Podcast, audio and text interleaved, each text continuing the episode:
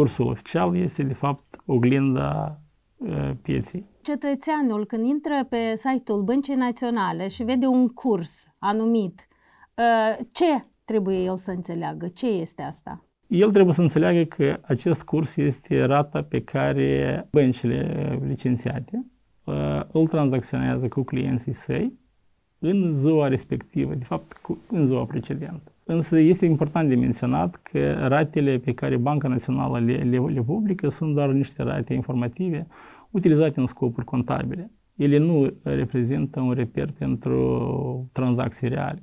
Deci un cetățean, dacă îi se pornește uh, să caute în piață acest curs pentru anumite tranzacții de schimb, uh, face greșit. El ar putea să găsească un curs similar, uh, dar asta este influențată nu de rata oficială propriu-zis, dar de, de nivelul pieței sau de cum percepe piața, la ce nivel se tranzacționează o anumită rată în o anumită zi.